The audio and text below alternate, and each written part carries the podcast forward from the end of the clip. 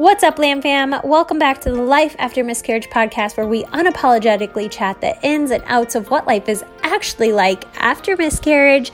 I'm your host, Shelly Metling, and with four angel babies myself and one rainbow baby here on earth, I have created a platform for you guys to share your stories. So sit back, relax, get ready to relate, laugh, and cry as we get real on what life is actually like after miscarriage in the 21st century. Hello, everyone. We have Jen Hepton on the episode today. I'm so excited, you guys. She has a story of her own, which we're going to start with, but she's also a life and loss coach specializing in living life after pregnancy loss. So she is going to be a very special episode. I'm so excited to hear a little bit more about her journey and also what she does as a coach. So, Jen, I'm just going to toss it at you. Start wherever you'd like with your story. Uh, thank you. I am beyond honored to be part of your community and to be on your podcast and sharing um, my story because I know sharing our stories are so incredibly healing for ourselves, but also for other people. So thank you, thank you, thank you. Absolutely. Thank you. Um, okay, story. Where to start? Right. Uh, um, I'm going to start kind of in the beginning and give kind of like a background. So, um, I met my husband in my 30s. I met him when I was 31, and then we got married when I was 32. And we looked at each other and we're like, we don't really know each other. Like, ah, let's try to like figure this out. We love each other. We know we want this, but let's just try to figure this out before we bring a baby in, right?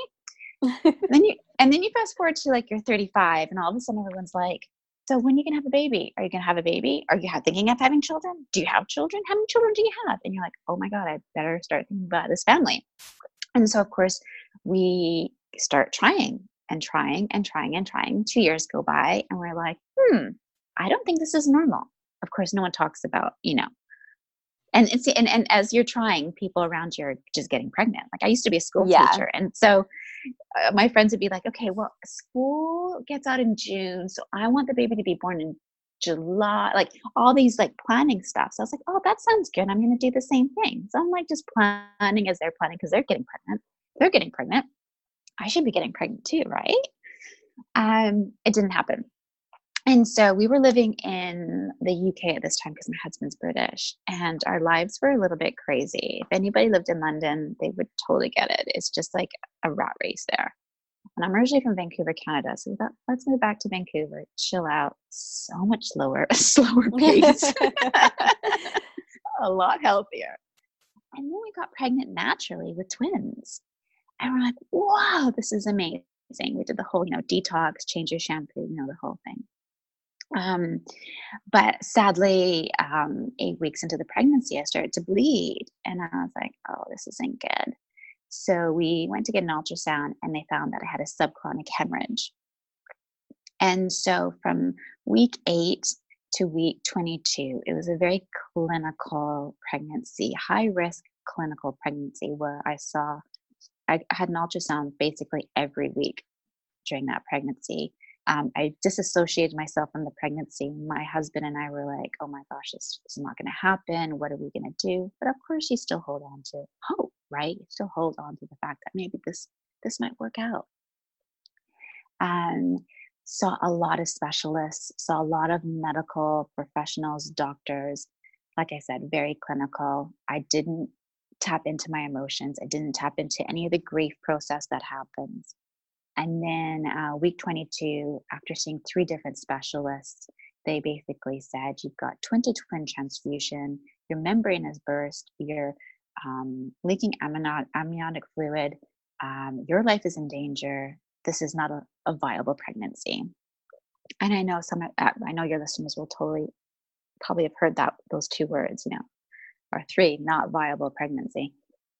And so we had to make the heartbreaking decision to just keep going with the pregnancy and just seeing what happens or to terminate. And we were advised to terminate the pregnancy. And I, to be honest, there's just like no words to describe that feeling. I think yeah. what I did was I was just in pure shock because this is this was terminating for medical reasons. This is wasn't like an abortion and yeah. everyone has their own journey and their own choices but we really wanted to keep these babies um, and start our family. So that process itself was just, I mean, I don't, it, it was so hard because, I mean, the one thing that really, as I'm sharing the story, the one thing that comes to me is like going into the doctor's office and everyone else is there for an abortion and you're there. And I'm 22 weeks pregnant, right? And there's just a lot of different people there, different reasons, um, no judgment. But I'm sitting here really wanting this pregnancy and just kind of being treated as a number. There wasn't any really kind of emotional connection to anything. It was just kind of very much a procedure that we were going to do. You know, they, they, you have to stop the heartbeats, you have to go in for your operation, and then you get sent home, and that's it. And so that's basically ha- what happened. And so, um, and I apologize if this is triggering anybody, mm-hmm. but I think sharing this part of the story is important because if anyone else has gone through this, I want them to know that they're not alone. Um, when we had to terminate, they had to stop the heartbeats, and I had to carry the twins for three days before I went in for an operation. Those three days, I just like I literally don't even remember breathing. It was like the hardest one of well, at that time the hardest thing that I went through. And um, we went through the operation, and I was like, okay, interesting. Life goes on. Everyone goes on with life. And at that time, because that pregnancy was so medical, I didn't actually share the news with a lot of people that I was pregnant. Um, you know, you wait your 12 weeks and then you share the news. Mm-hmm. Well, I waited the 12, the 16, the 18, the 20 weeks and didn't share the news. So then I actually had to tell people that. And at that time, I had a lot of shame and a lot of guilt.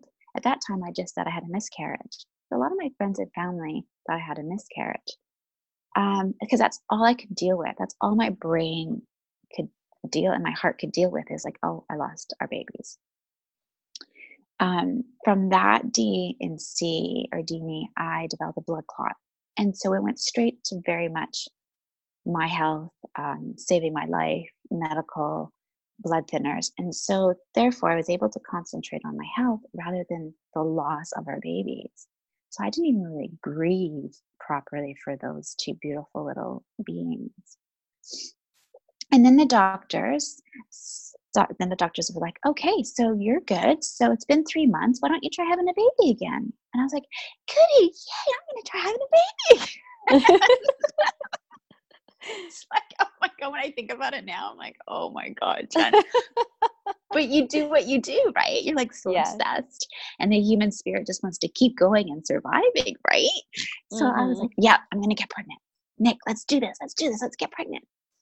And so you name it, we did it. Temperature, you know, checking your mucus, yeah. Um, peeing on ovulation sticks. I mean, God, so fun, right? oh my God, right?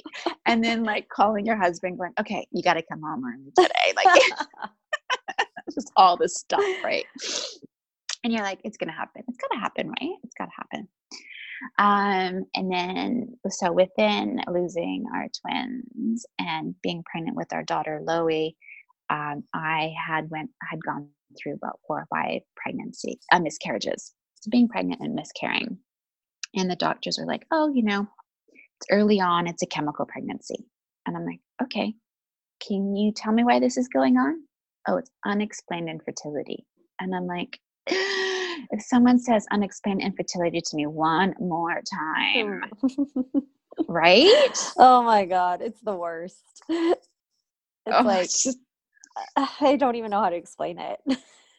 right? It's like, okay, so chemical pregnancy, unexplained infertility, no answers at all with either of those terms. no, no, no, right. And you're just like, okay, thanks. what am I supposed to do with that information? Yeah. So at that point, we're like, okay, Jen, this is just ridiculous. So we went to see a fertility specialist um, in Vancouver. We did, you know, the IUIs, IVF, nothing took. Um, and then we had moved back to London, UK for my husband's work. we saw a private clinic there for IVF. And the interesting that I don't, I don't know if interesting is the right word, but every time we were trying to go towards an IVF cycle, either I had I got pregnant and then miscarried, or I had a cyst and couldn't do the drugs, couldn't do the medication. So it was just a really kind of like a huge test. And there was moments where I would be like, okay, like, is this the universe telling me I'm not supposed to be a mom?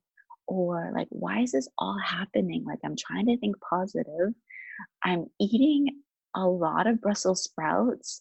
Um, like, I don't understand what's going on. I'm like meditating, I'm like acupuncture. Oh my God, the Chinese herbs I used to drink. Crazy. I'm doing it. I'm doing it all. I'm reading the books. I'm doing it. Why is this not happening? Anyway, as so I started talking about my story at that point. And I started sharing it with my family. And then it starts coming out that, oh yeah, no, your grandmother uh, lost twins. Oh yeah, your aunt had a stillbirth. Oh yeah, this aunt had a hard time getting pregnant. Oh yeah, your second cousin um, tried IVF and it didn't work. And I was like, oh my God, this is what I mean. Like sharing stories is really important. It's so yeah. incredibly important because if I knew that, I wouldn't have spent a lot like that. That was about Alone. six years into exact. Oh my gosh. Yeah. Mm-hmm. I know. I didn't it. hear. I didn't hear about anybody having a miscarriage until I opened up about it, and then I found out people that I knew. You know, mm-hmm. it's like mm-hmm you you just there are people out there you just need to talk about it mm-hmm. Totally totally totally. And a lot of people hold that keeping it quiet for 12 weeks because you just never know really close to their heart and i get it it's a personal choice but when i was pregnant with when i was pregnant after losing our twins i definitely shared it i'm like oh we're pregnant. Oh no we lost the baby you know yeah. I because i myself felt like i needed that community i needed that support just in case I did miscarry, or just to be able to share and be people know, oh, Jen, like if you know, like this stuff happens. So I chose to share it, and mm-hmm. um, and again, it's a personal choice, but I really, I because I've done both, not sharing and sharing. For me personally, sharing was just very empowering for me because I was like, there was one pregnancy I I I was pregnant for um, 10 weeks. And so I shared about nine weeks, six weeks, or whenever we remember, whenever we found out with a few friends and my mom and everything. And, um, and they're like, oh, I'm surprised you're sharing. Like, why are you sharing? Something could happen. And I was like, because I need you guys. Like, I need people to know that I want to celebrate yeah. these moments now. I don't want to mm-hmm. keep them secret. And, if, and if something were to happen, why wouldn't you know what I mean? I feel like that's oh what makes God, it such totally. a lonely experience. Oh is it's like, God, oh, totally. hush, hush, till 12 weeks, because what if something happens? Well, that's why we feel so damn alone.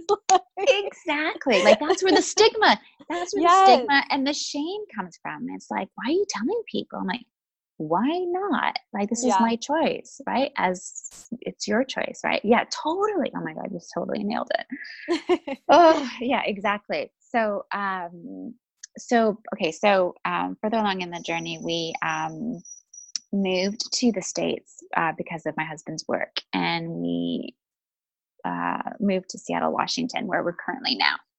And we and I was still in the frame of mind. I was like, I'm going to get pregnant. And I had put everything on hold, right? Like people were going on ski trips, people were like going, going on vacations, starting new jobs. I was like, no, no, see, I'm going to get pregnant.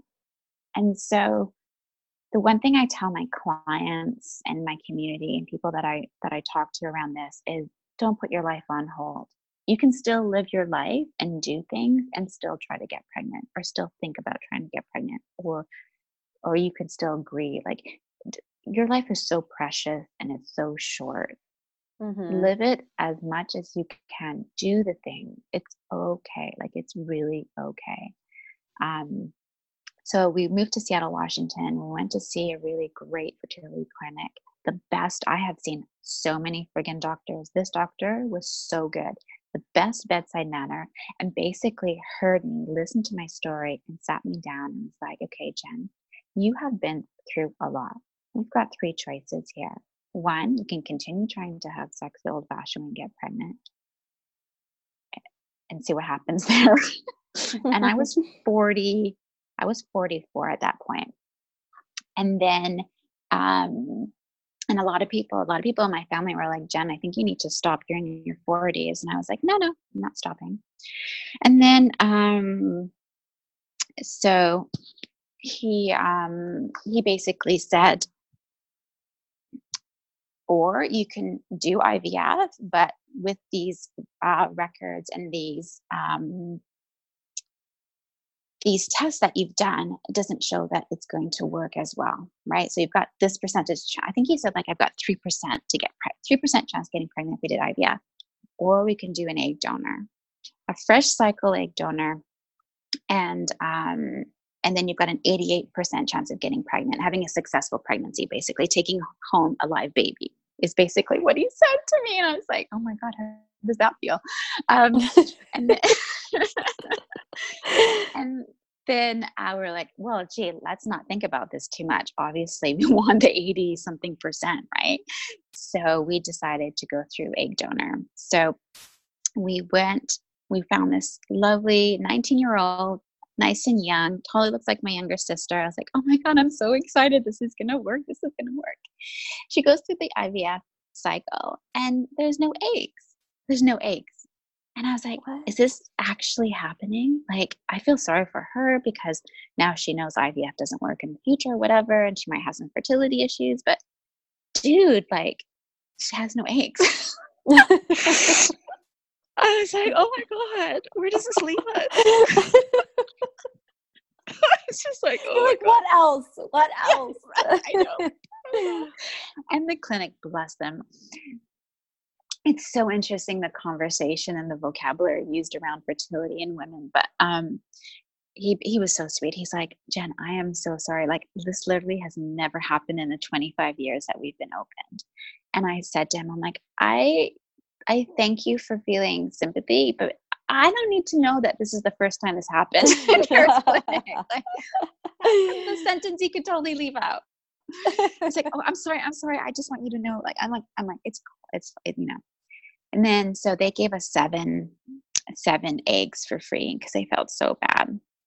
And then we got, I know, and then we got pregnant with Loie. So we had one so we fertilized. We had one embryo that was healthy. We did the pre-genetic testing and everything. At this point, we're just like, we got to make sure this egg is 100%. yeah. this embryo is 100%. So we did the pre-genetic testing. And then we did the um, Im- the implantation and everything. And I was pregnant. And I was like, oh my God, this is so amazing. So this is going to be our rainbow baby. We are just like so ecstatic. But anyone that's listening that knows pregnancy after loss is so friggin' complex, so many different emotions. It's overwhelming. Not a lot of people talk about it. So, again, there's that sense of loneliness. There's a lot of resources now, which I'm really happy that are out there. There's a lot of like Instagram and social sites and online sites that you can look, but you have to do your diligence and look and find them, you know. You're not mm-hmm. going to get them. You're not going to get them. I didn't get them from the, my doctors. You know, they mm-hmm. didn't acknowledge the whole. This is your rainbow baby. This is maybe you might need to see a therapist because you're pregnant after loss. Like there was nothing for me. My, and I know everyone's journey is different. Um, so there's a lot of resources now which is great but at the time i was like oh my god these the anxiety oh my gosh it's going to the so bathroom yeah oh my god no one understood i was like i gotta go to the toilet they're like okay i'm like no you don't understand no. i gotta go to the toilet i don't like going to the toilet yeah oh and then any, so, yeah, go ahead. I was just to say, I'm actually right. My second ebook is Pregnancy After Miscarriage. I'm in the midst of writing it. I'm actually having mm. a really, mm. really, really hard time writing it because you're right. It's so complex. Mm, There's so much. So many emotions that I talk about how I wiped as if I was digging for gold, like trying to like look for a dot of blood. Like yeah. it's just ridiculous. It's it. I'm so glad that you brought that up. It's and it happens, right? Like it, and you get triggered because your body remembers, right? Your body holds uh-huh. on to the trauma, your body remembers and so it's it's it's it's trying to save you from the pain and so it's it's fear and anxiety. Oh it's just yeah just wiping your bum like just wiping yourself it's just like how is this causing me such panic attacks? Well it it does right? It makes sense. Uh-huh. um and then uh oh my god okay and so i'm, I'm a yoga teacher as well. So went to a yoga class and i wasn't doing a lot of poses because i was like you, you know, I'm eight big eight weeks pregnant. I don't want to be doing anything that's gonna, you know, you should have seen me legs up the air every night. I'm like, I don't want this. I don't want this baby falling out. Yeah, just like, like gravity. yeah. just like your mind goes to places. I tell you. Um, and then so I did this yoga pose and I felt myself bleeding and I was like, oh crap left the yoga studio, went straight to fertility clinic, and they're like, "Yeah, you're bleeding. You've got a subchorionic hemorrhage, which is normal for IVF um, situations. Plus, you're on blood thinners because of your blood clot." I was like, "Okay, so what do we do?" Anyways, they gave me a whole protocol, and eventually the subchorionic hemorrhage went away. But again, on top of everything, we've got that, and so I was bleeding. So I would go to the bathroom and it would bleed. And I was like, "Oh, oh my god. god there's my little friend you know oh, just, just, that's tough yeah it was tough it was really really tough and again nobody understands you're there mm-hmm. alone no one's like i just wish i had a friend who was who had gone i don't i don't want people to go through it yeah, exactly but yep. just i just I, I would have loved to have a therapist a coach a support community a book to go to at that point so i didn't feel so alone I did mm-hmm. journal. You know, writing for me was very therapeutic. Yoga was therapeutic. Meditation was therapeutic. Um, so we so i was i was at a high risk pregnancy because of my age ivf subchorionic hemorrhage at 39 weeks and five days i started to feel pain at five o'clock in the morning and i was like oh my gosh i'm in labor went downstairs, was in the bathtub talking to my birth doula, and I'm like, I don't know if I should take my blood thinners now or just go to the hospital. She's like, Jen, go to the hospital. Worst case scenario, they send you home. Went to the hospital. And any of your listeners have experienced a stillbirth, this is going to be really, really close to your heart, or anyone that's experienced miscarriage pregnancy loss, I should say. I should normally say stillbirth. I guess I said stillbirth because you go into this room and you're pregnant, you've got your bag, you've got your car seat, you've got everything ready to take the mm-hmm. baby home. Mm-hmm. And you go into this room and there's a monitor. And we went to the University of Washington Hospital. The nurse went to check, do an ultrasound. Then she grabbed another nurse, and then she grabbed a doctor, and that doctor grabbed a doctor. So by the fourth person, I was in hysterics. I was like, "What is going on? Why does it take four people to tell me what's going on?" They basically said, just there, Jen, is where you should see Loie's heart. It's not there. Your daughter's dead. Oh, I was like, holy frig. Holy shit. Yeah. and so I went as I went into straight warrior mode. You know, as women, we just go into this like survival warrior mode. I was like, okay, okay, okay. Give me painkillers. Let's get this done. Because I knew I had to give birth to her. So they wheeled me into the room. My husband had passed out at this time. At this point, he was in complete shock. Wheeled me into a room. We went in there about 9:30. I gave birth to her, and she was pronounced dead at 4:16. My birth doula was there. I had no friends or family there because my family's in Vancouver. The nurses and the doctor was absolutely amazing. They were, and then we had a um, social worker come in i mean the, the the help at that university made the difference. When we terminated our twins and got no support to when we had Loie, we had so much support. And the support that you have and how you grieve after the loss makes a world of difference. Oh my gosh. It's just so it's just it's completely different. Um, how people treat you, how you ask for help, how you self advocate for yourself, how you create rituals, how you grieve um, is really, really important after loss, regardless of when the loss is. Um, so we spent three days at the hospital with her, grieving, holding her, and grieving.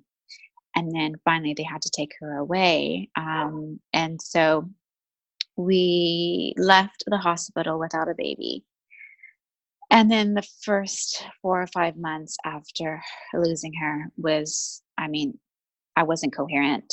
Um, zombie time didn't make sense. People didn't make sense. Life didn't make sense. I remember getting out of the hospital and cars were on the road. People were driving. I said, no wait. You should be hello everybody. Hi, i just lost my baby. My baby my baby's dead. Like world stop? Can you just stop? Like i felt like I wasn't part of the world anymore. It was just honestly my my mind and my body was just like um, keeping me safe. And so when you experience grief, you your your basically your conscious ability shuts down and your primal brain starts to work in overdrive because it basically says to you you need to sleep you need to go, to go to the bathroom you need to eat and so all your primary primary primitive skills just come to the forefront. You can't hold conversations. You have lack of memory. Um, your body aches. Um, there's so many things that happen when you go through a loss and when you're grieving that not a lot of people are aware of and they think they're going crazy or um, they just assume this is part of the hormones right? Because after that you're still your body's still thinking there's a baby, but there's not a baby, and you're still going through all the physical pains. And so there's a lot going on. Um, and so I always advise someone to see a ther- grief therapist, grief coach. It, the ideal situation is to see a grief therapist and have a coach working with you side by side because the grief therapist will help you with talk therapy, or the grief coach will talk about, or I talk about grief and how to prepare for grief and how to navigate grief in a healthy, mindful way. But we also try to co create a life in this loss that is um, for you, not for your neighbor or for your sister, but is crafted for you. Mm-hmm. And grief showed up for me in anger. I was so angry. I was angry at everybody. I was angry at everyone. I just didn't want to be around anyone. Like, please don't tell me you're pregnant. Like, no, I'm not going to your baby shower. Like, there was just a lot going on. Um, and so we, um, after the four or five months, when I started to see the light again, things started to life started to kind of make a little bit more sense. And when I say more sense, I don't mean the same sense as it was before, because when you go go through loss, your spirit and your heart is broken into like a million pieces and it's really up to you what pieces you want to pick up. We decided to do surrogacy. I knew that i wasn't going to get pregnant again. Um, i didn't want to put my body through that or my my, my brain or my mind or anything. I was like i'm not going to do that. I don't want to go to the bathroom and look at the toilet ever again. Yeah. Um oh or yeah you know and so um we luckily enough we had sold the house we had bought because we were pregnant we had to move out of the house and the money that we had from that house um, we put towards a surrogate and so we interviewed a few surrogates and we found this beautiful beautiful angel and she was our surrogate our tummy mummy for our rainbow baby who we have now Milo. Yes, he's four and a half months. He's beautiful. I know that his sister has picked him out for us. She's with him all the time. I can feel her spirit. Um, and so we went through the surrogacy journey, and that in itself was very interesting. So even though I wasn't pregnant after loss and she was pregnant, it was still the same complexities, the really? same emotions. It was the same fear like, and anxiety. totally. I was like, I'm gonna text you every day. Is that okay? She's like, totally. I'm like, can you send me pictures every week? like, I was like, send me pictures of your toilet paper, please. After you go to the bathroom, I need to examine it. oh my god, no joke. I'm like, is he moving? Can you hear? Like, Can you feel him? Like literally, like because I still had the same triggers, right? And some days I would be like, thank God I myself is not pregnant because I'm not reminded 24 7, but you still have the same anxieties, right? And it's so interesting how your brain works because you're like, oh, people do get pregnant. Oh, people do have babies. Like, like this actually does happen. yeah. so weird how you're like, um, and your brain puts you in survivor mode. So, um, so we we went through a surrogacy. Um, she was in Boise, Idaho, so we'd go down for ultrasounds, and um, it was a beautiful experience. We went to the delivery room with her. I actually had to leave because it re-triggered me. So I found out after losing Loie that from our twins and all the miscarriages, and obviously Loie, I had suffered and I am suffering from PTSD. And I was like, I didn't know that until I went to a psychotherapist and she said, Jenn, you have PTSD. I'm like, oh, is that why I get angry so quickly? Oh, is that why I'm on the on the floor crying every night? oh, you know, like as women, we just we we kind of get on with things, but I think sometimes we just need to pause and slow down and and really connect with our intuition. And I think sometimes we lose that intuitive nature when we're trying to survive or when trying life gets so busy. So I reconnected with my intuition and realized I was suffering from PTSD and really did the work and did a lot of work. And I'm in such a better place. I know how my grief shows up. I understand my emotions. I understand my coping skills. I understand my narratives. Like when your life is in chaos, when you lost a pregnancy, because you're not only losing this baby, but you're losing the memories that you were going to have with this beautiful baby.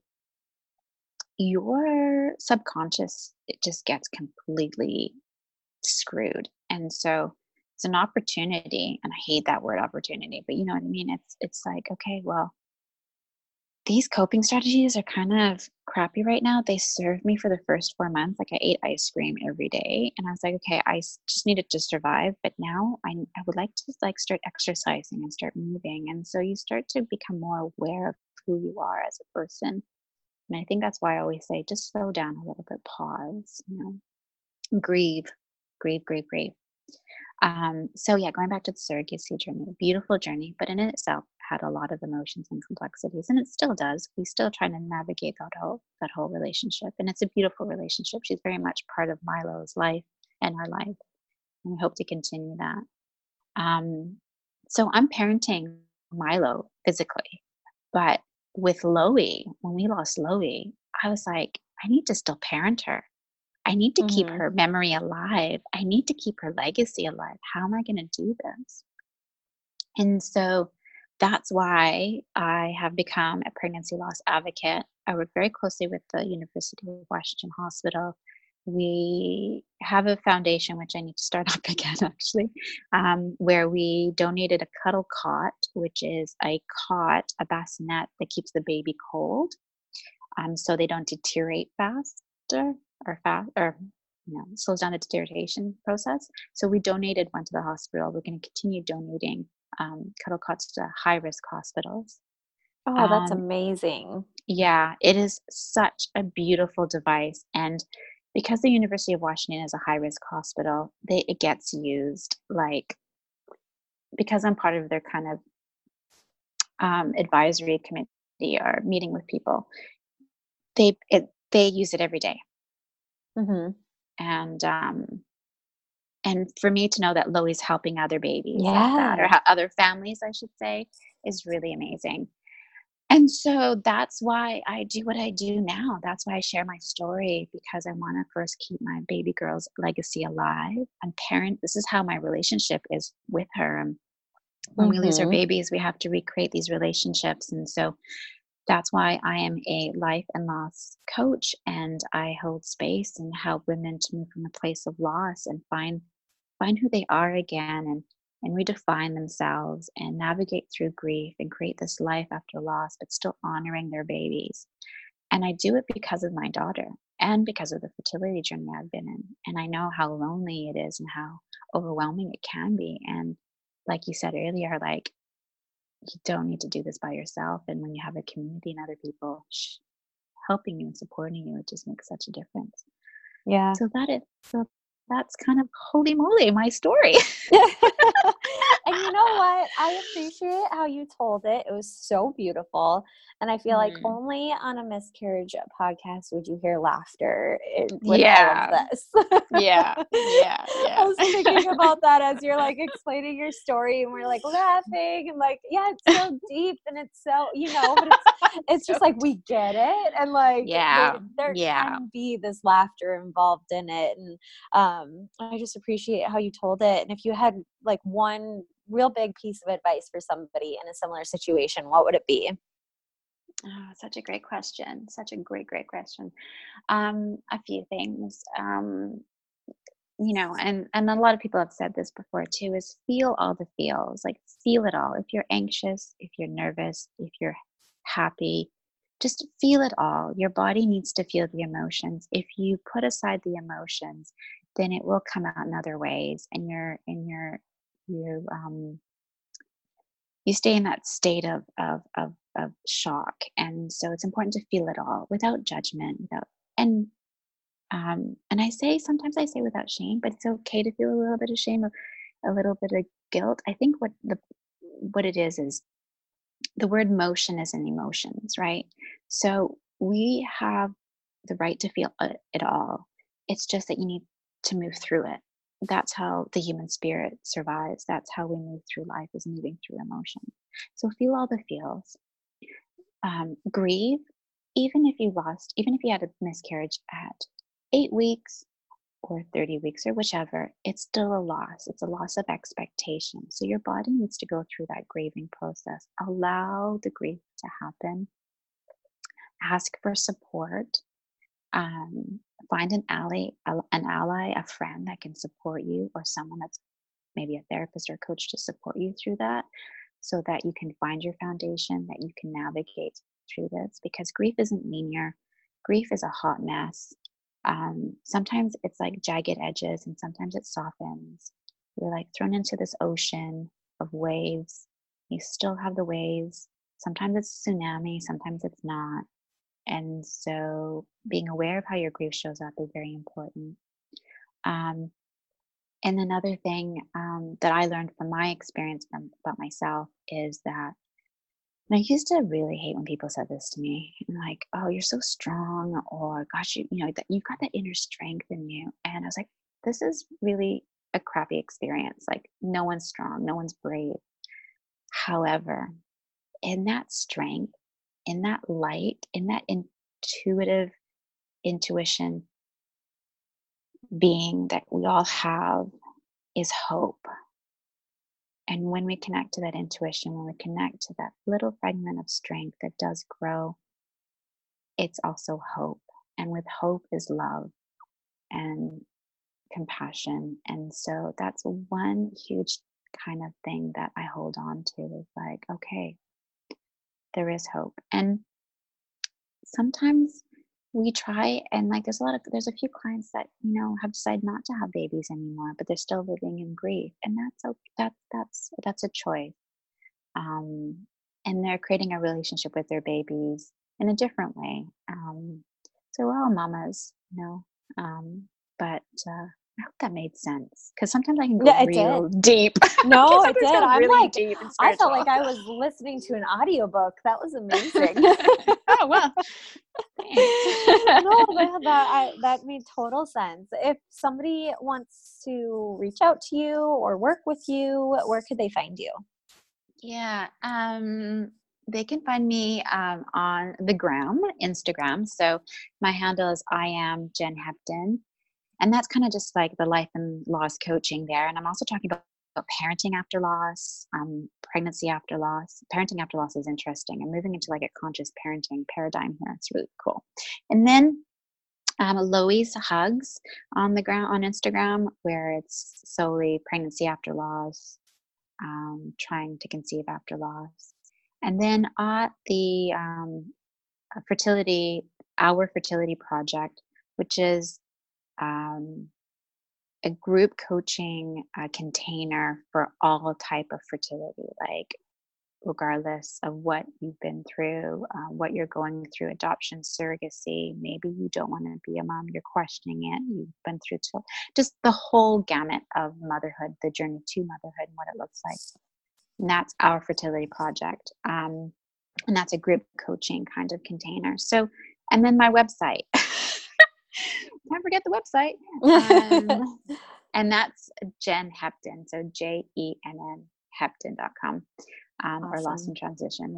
Yeah. And I've got videos on there. I've got blogs um, all about how to navigate grief and boundaries, self advocacy, pregnancy after loss, and my story. So there's a lot of free stuff on there as well. And if you ever wanted to book a session with me, um, or I have a group coaching program that's starting actually next month, Pregnancy After Loss.